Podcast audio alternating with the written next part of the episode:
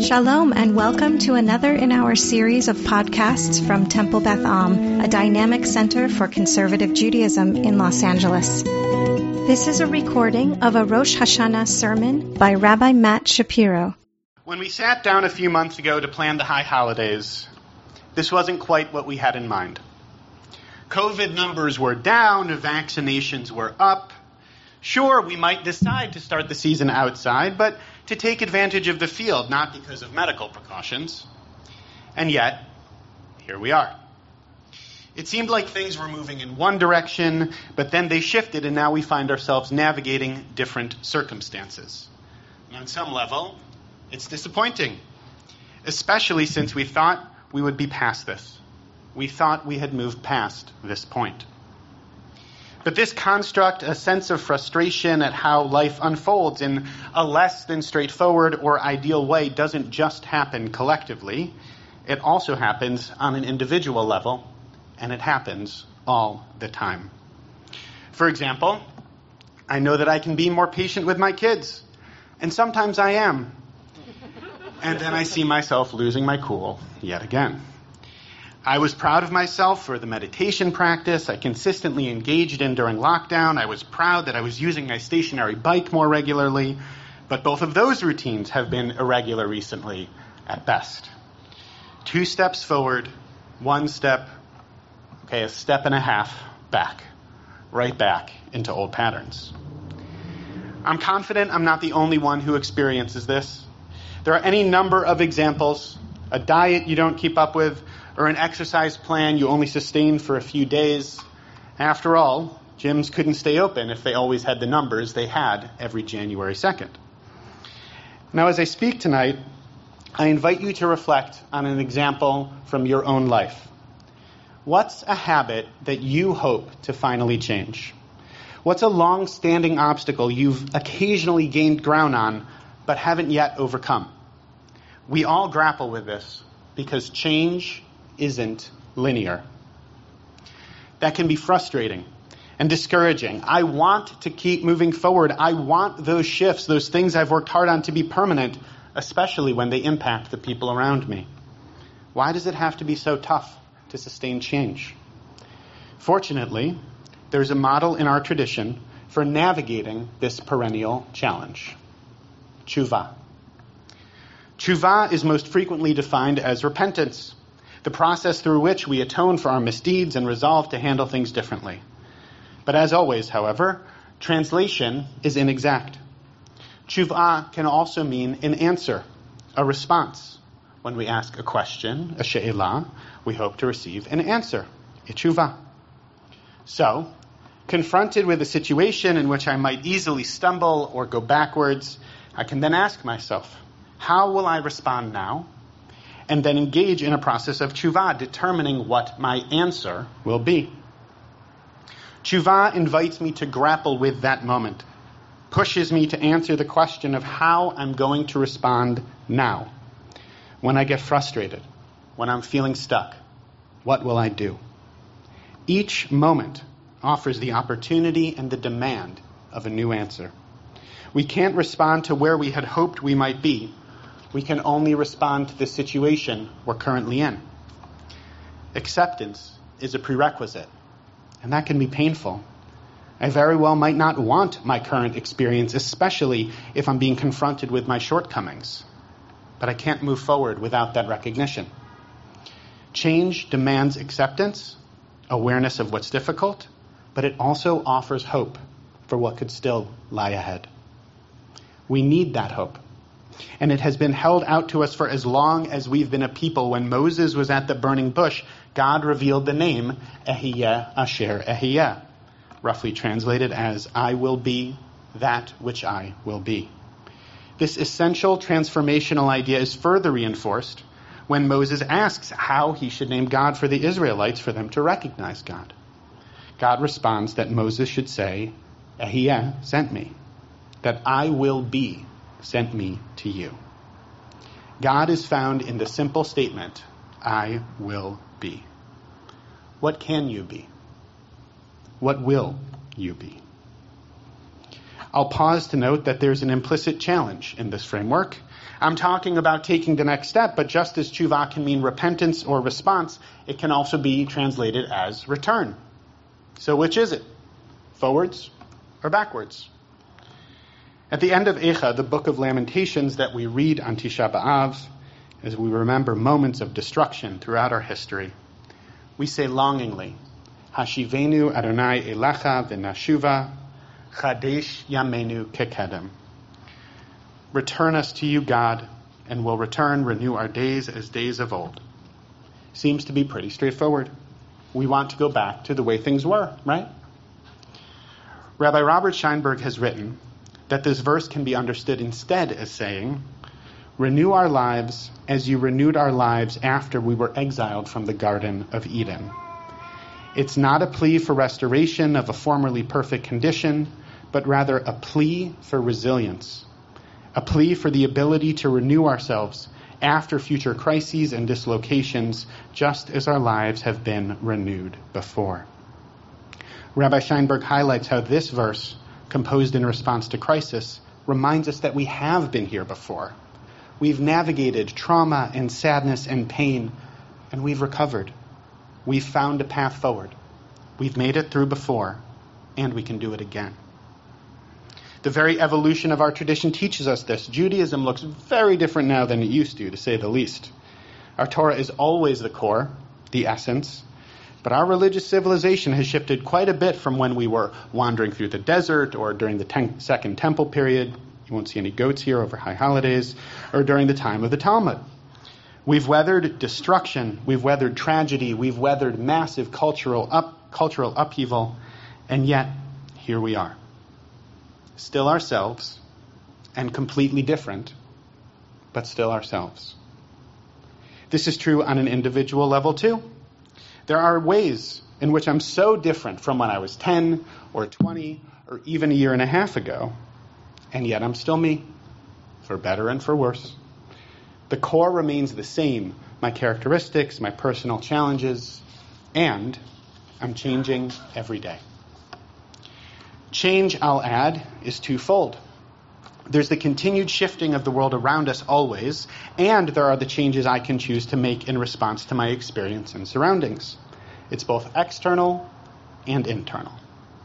As Rabbi Brad Artson has poignantly written, we and the world are not solid substances, but rather recurrent patterns of energy, changing with each instant, but also maintaining continuity from moment to moment.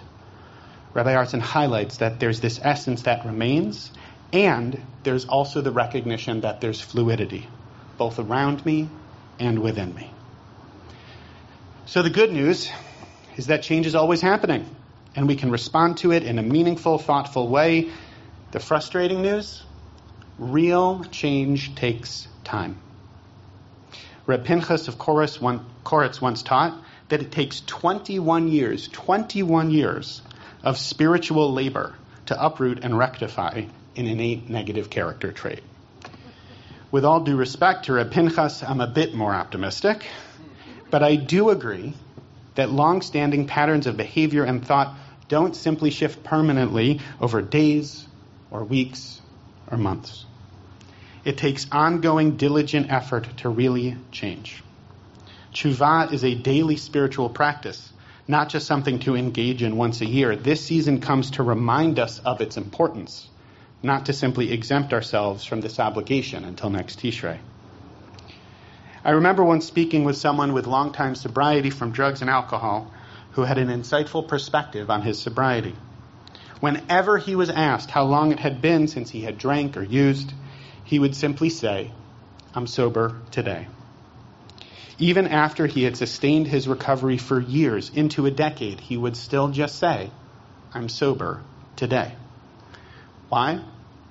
Because he could only ever work on his recovery one day at a time. So too for all of us. We can each only sustain the patterns, the way of living we aim for in this day that we're currently living. I choose whether I'll meditate or exercise today. When I get annoyed, I can choose what my response is and I might fall short. We might not rise to the opportunities that this day holds out to us, and we get a chance to try it again tomorrow. Change always offers new opportunities, and tshuva offers the framework to seize that moment. Okay, so what's the framework? First, tshuva requires an inventory. What was my response to this moment? And was that a positive or a negative response? Then a reflection. What do I want to do next? Lastly, a plan. How will I follow through on that choice? An inventory, a reflection, and a plan. Simple enough, but simple is not necessarily easy. I know intellectually what I want today to look like, what I want this year to look like. The challenge lies in putting it into practice. And as we start this year, I invite you to reflect along with me. What's your vision for how you want to live your life today? What's your plan for how to sustain that response? What's an action that you'll take to bring that about today? And how do you know you'll follow through in the year ahead? What will you be? One more invitation. Please, this is a tough one for me. Bring yourself into this process with kindness and with love. Deep, lasting, sustainable change is difficult. Really difficult.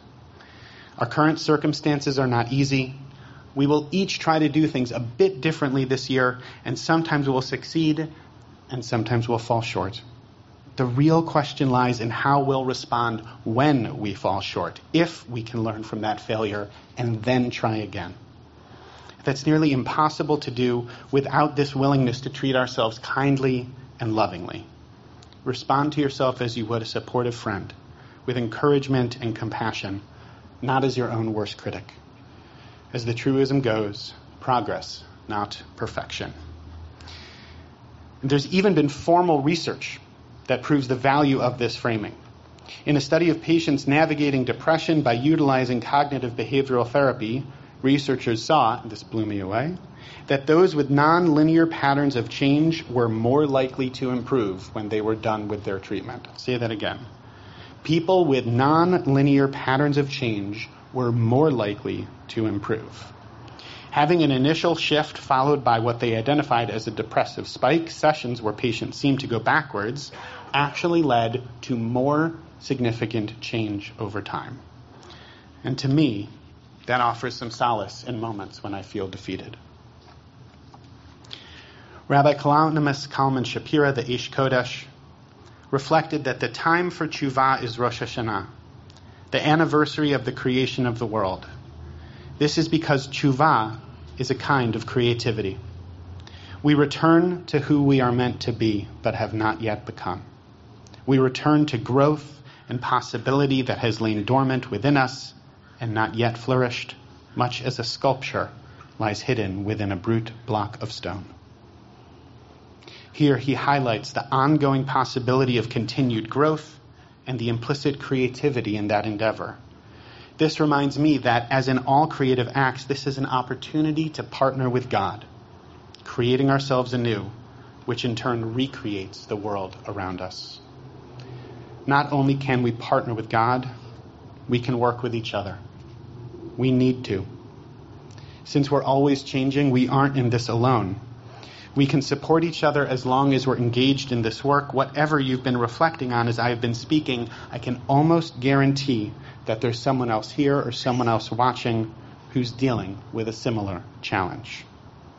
We grow more, we generate stronger, more sustainable responses when we share transparently and openly about our struggles change isn't meant to be navigated alone.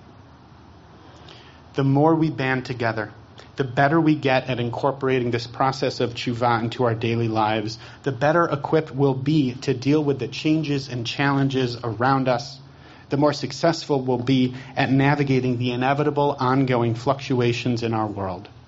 This might not be what we planned. And we've made it this far because of how we've responded. I see in all of this that more than anything, our tradition offers hope. Yes, change is ongoing within us and around us, and that also means that change is possible. Always. When we do this work, we bring about that creative change into the vision we have for who we want to be as individuals and for who we want to be as a community and as a world. Change isn't linear. Change takes time. Change is difficult. And we aren't in this alone, and it's always possible. As we begin this year, let's commit to making the changes we want and need and hope for in our lives one day at a time. Let us remember and appreciate that each moment holds the unique and holy possibility of tshuva. Shana Tova. You have been listening to another in our series of podcasts from Temple Beth Am, a dynamic center for conservative Judaism in Los Angeles. If you enjoy these podcasts, we invite you to write a review on the Apple Podcast site or wherever you get your podcasts. For more information about Temple Beth Am Los Angeles, go to tbala.org.